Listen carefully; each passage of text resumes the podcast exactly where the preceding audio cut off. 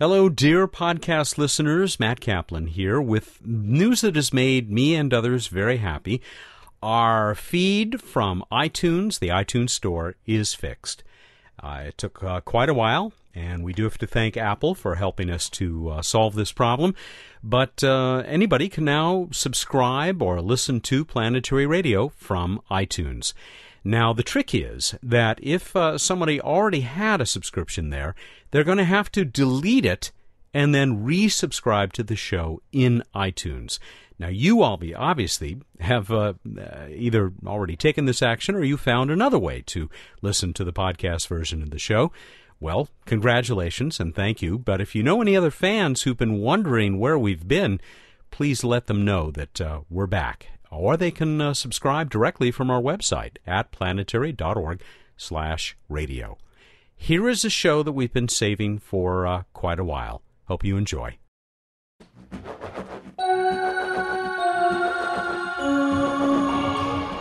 A live conversation at the Air and Space Museum this week on Planetary Radio.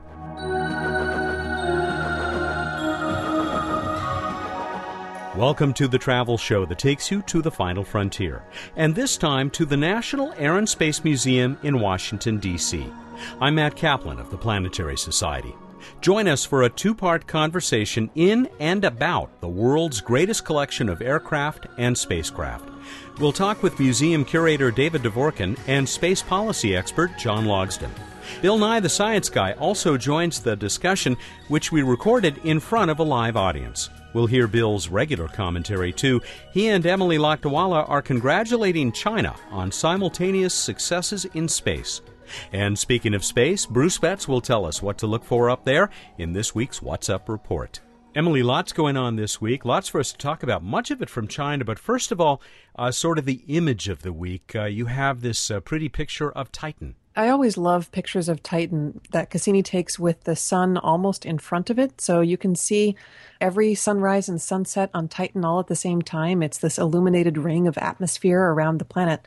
Titan is one of those moons that it's very tempting to say planet instead of moon because it is so planet like.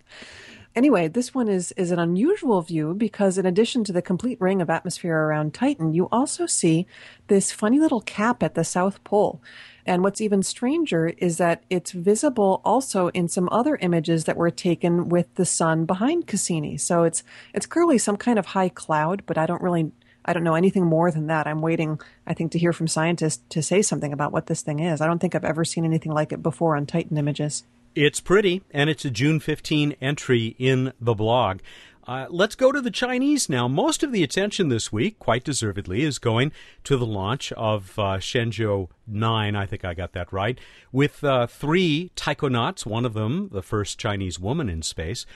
You found, though, another story which is uh, quite significant. Yeah, it is really because this is it's about the Chinese lunar orbiter Chang'e 2, which did orbit the moon and it went down to an orbit as low as 50 kilometers to scope out some future landing sites for human spaceflight.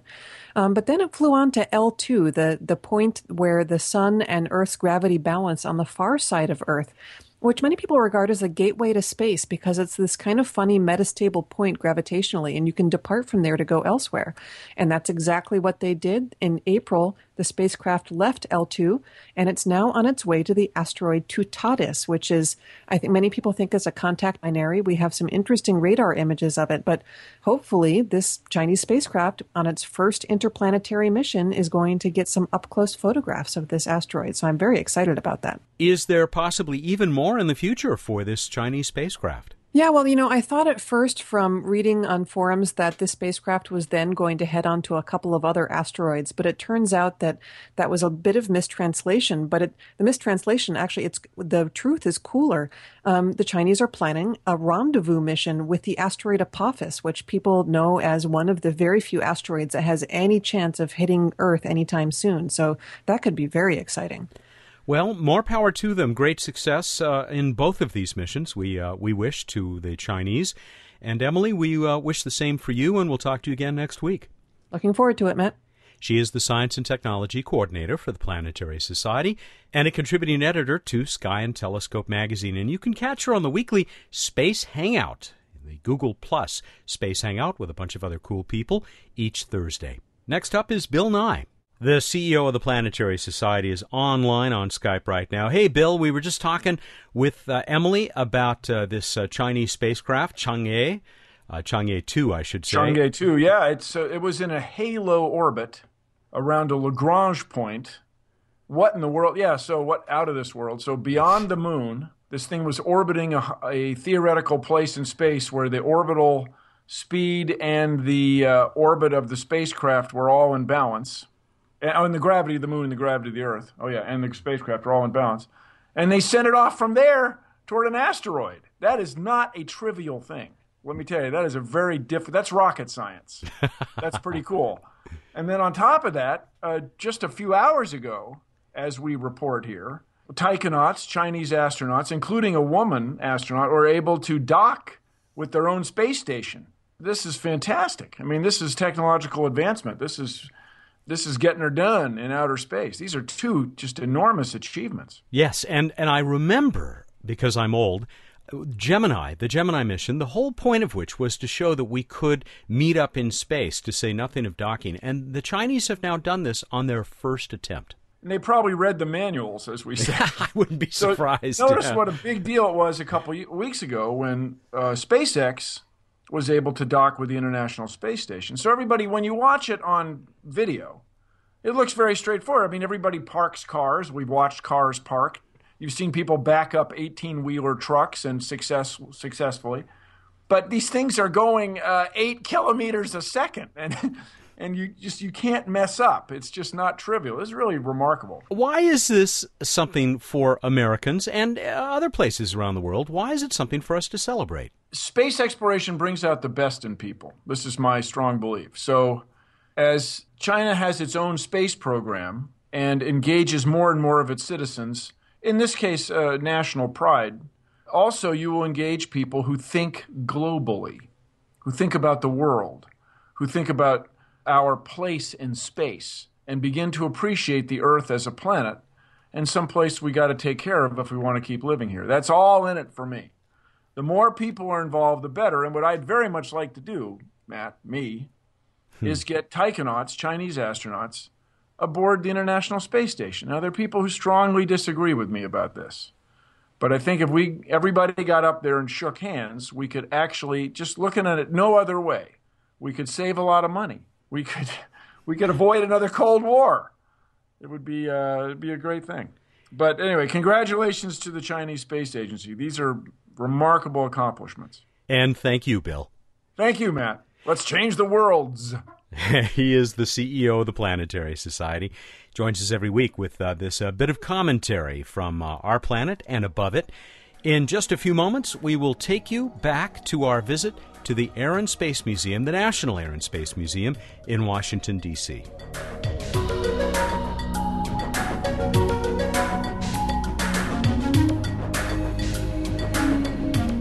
You are about to hear a conversation I feared might have been lost forever.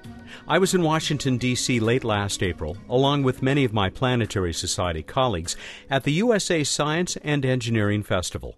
On the evening of April 28, we brought planetary radio to the Smithsonian Institution's National Air and Space Museum. About 300 people joined us in this magnificent facility. We had almost finished recording planetary radio live when disaster struck. Our digital recorder lost power, corrupting all of the audio we had captured up to that point. Well, it took weeks, but with the help of the Data Rescue Center in California, our show was saved. I'm now thrilled to present our conversation that evening. It will continue next week when you'll also hear a special Air and Space Museum segment with Emily Lakdawalla. Let's get started. Welcome back to Planetary Radio Live. I'm Matt Kaplan. We're in the Moving Beyond Earth Gallery at Washington, D.C.'s National Air and Space Museum. Please help me welcome the Chief Executive Officer of the Planetary Society, my boss, Bill Nye, the Science Guy.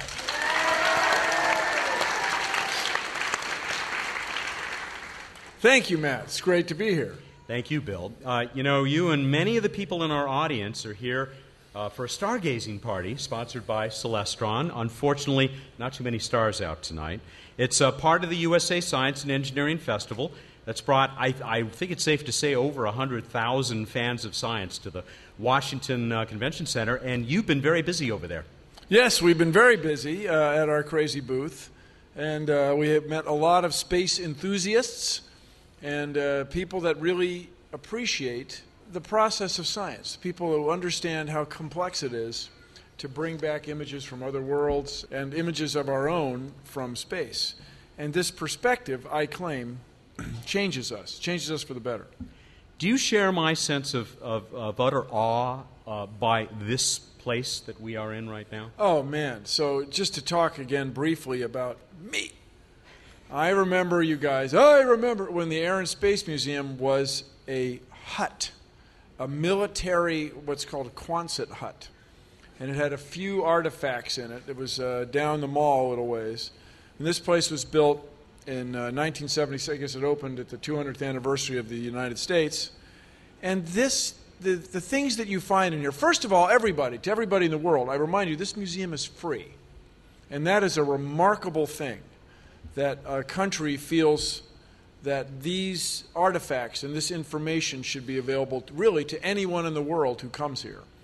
And that's remarkable. But the other thing is this, the objects you see are built by people who just thought about every shape, every rivet, every sensor, everything had to be thought through so very carefully rockets, spacecraft. Everybody, you get this, just, I hope you get this wild feeling. You say to yourself, well, that looks just like the first airplane to ever cross the North Atlantic with one guy in it all by himself. That looks just like the Spirit of St. Louis. And then somebody will tell you, It is. that is the Spirit of St. Louis. and then I hope you get the same feeling that I get every time I look at it. Wow, that's pretty small, man.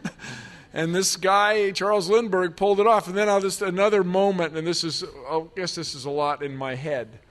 But when you take aerodynamics, you can show that the ideal shape for a supersonic wing, this is where a, an airplane or a rocket or almost a rocket is going to go uh, faster than the natural speed of molecules. It should have a double wedge shape. It should have a sharp edge on the top and the bottom. And you walk up to the X 15, which is hanging from the ceiling. It's got double wedges. Like they weren't kidding. I thought it was, I thought they were just like that was some sort of exercise for students. No, they really did. The, everything in here is a result of space exploration, which I claim brings out the best in us, makes us think through everything. And it's wonderful. It's wonderful. I couldn't agree more. There is no better place to talk about the history of space science and exploration than right here. And we've got two distinguished guests who are about to join the conversation. First up is the National Air and Space Museum's senior curator for the history of astronomy and the space sciences. He also edited the American Astronomical Society's first century. He also wrote a little while back Science with a Vengeance about the origins of space science. Please welcome David Dvorkin. Hi, glad to be here. Also on stage is the founder of the Space Policy Institute at George Washington University. He is a member of the NASA Advisory Council's Exploration Committee and the author of such books as 2010's John F. Kennedy and the Race to the Moon. He's a past holder of, speak of the devil, Charles A. Lindbergh Chair in Aerospace History right here at the National Air and Space Museum. Welcome, John Logsdon. Good evening.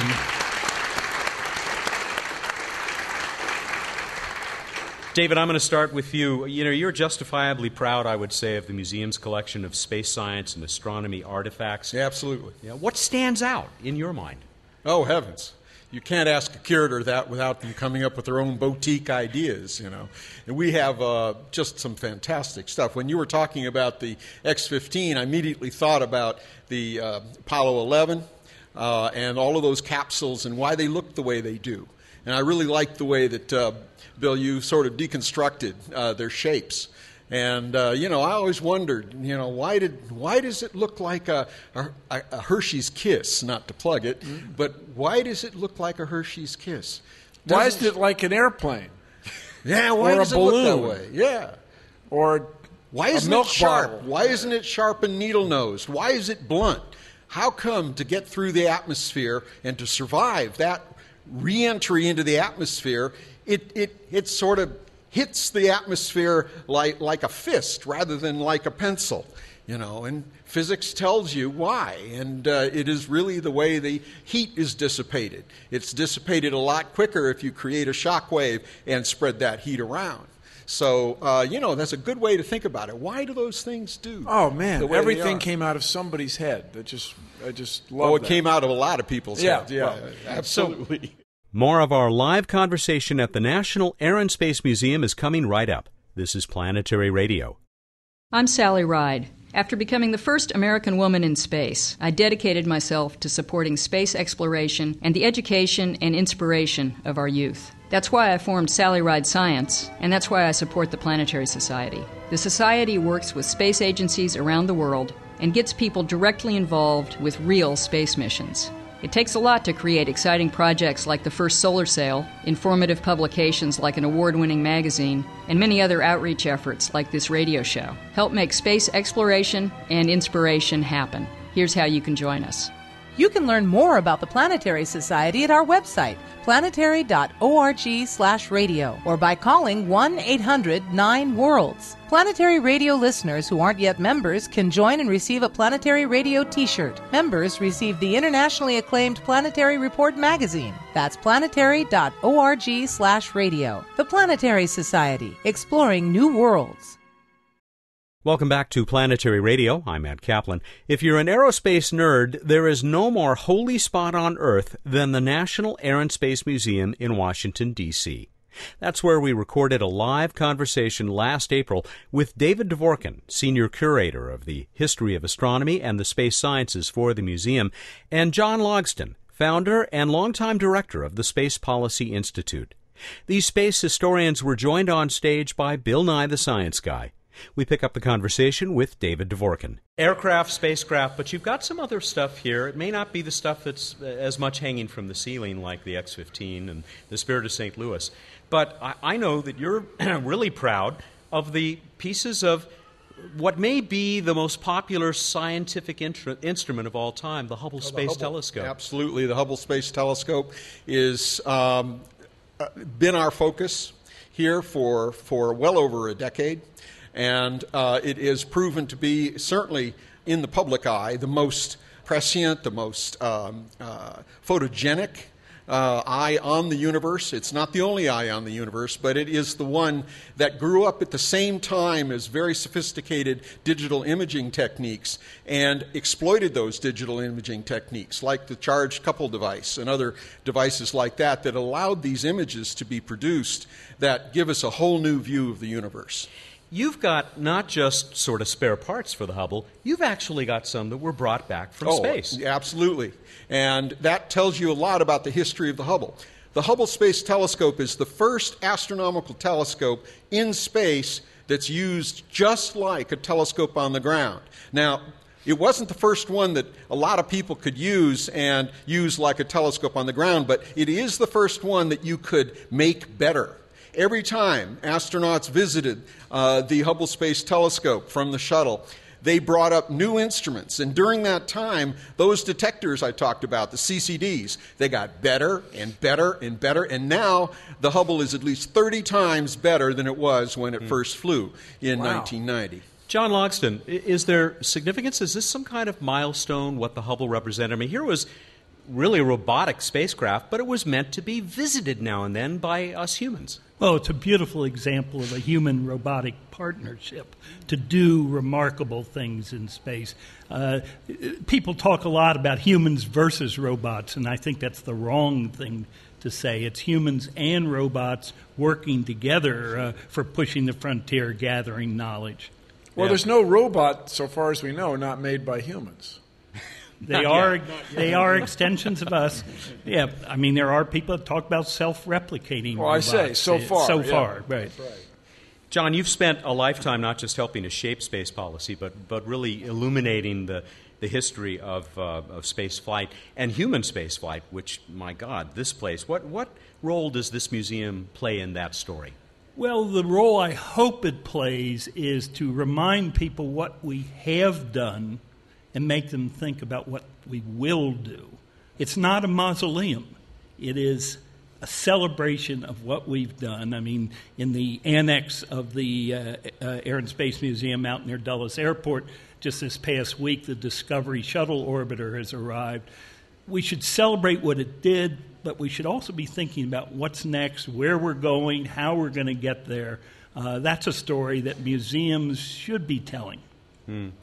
What really gets to you as you walk around these galleries and just makes you sigh? Well, I, I started my career writing a book called The Decision to Go to the Moon, and then have recently published, as you said, the book John F. Kennedy and the Race to the Moon. So it is the Apollo 11 capsule that I think is, is the artifact of choice for me. The fact that three guys in that particular capsule and seven, six more times, five successfully, went out quarter of a million miles and went to another world.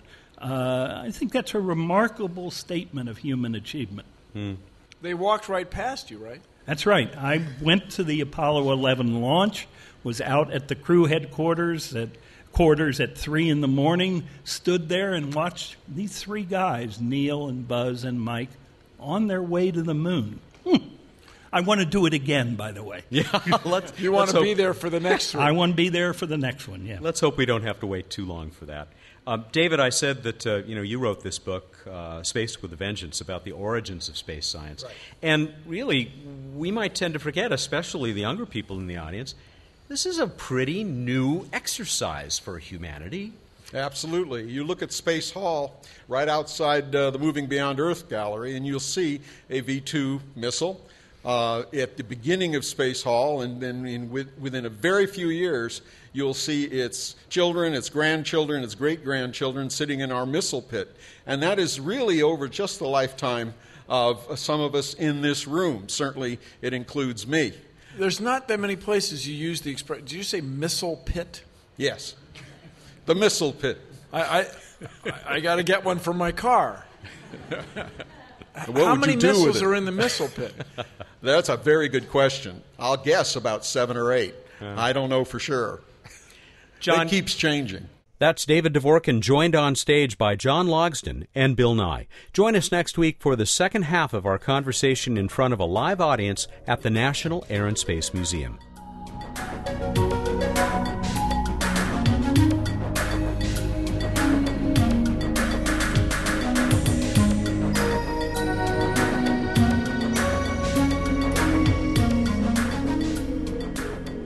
Welcome back, Bruce. Good to be back, Matt.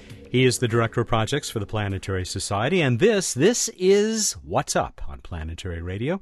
Tell us about the night sky. Well, if you want a uh, challenge, a low on the horizon challenge, look for Mercury over the next uh, week or two. It will be low in the west shortly after sunset, just as it starts to get dark. It'll be a bright object down there. Looking into this, uh, not surprisingly, that Mercury, it moves fast in the sky relative to the background stars. It's amazing how much it moves from night to night. Uh, one way to to time that, if you look at a few nights, June 21st, uh, if you're getting this before then, there's a nice lineup low on the horizon, pretty much cutting across or going across parallel to the horizon of the moon Mercury, and then Gemini's, the two bright stars, Castor and Pollux. But you can watch Mercury relative to Castor and Pollux from night to night, assuming you can see low on the horizon just as it's getting dark. We've also got uh, Mars and Saturn up uh, higher in the evening sky in the west and south. And in the pre dawn, the two super bright planets, Jupiter and Venus, both coming up. Venus still particularly low, but you might be able to pick it up in the pre dawn. Jupiter a little bit higher. So, certainly plenty bright enough.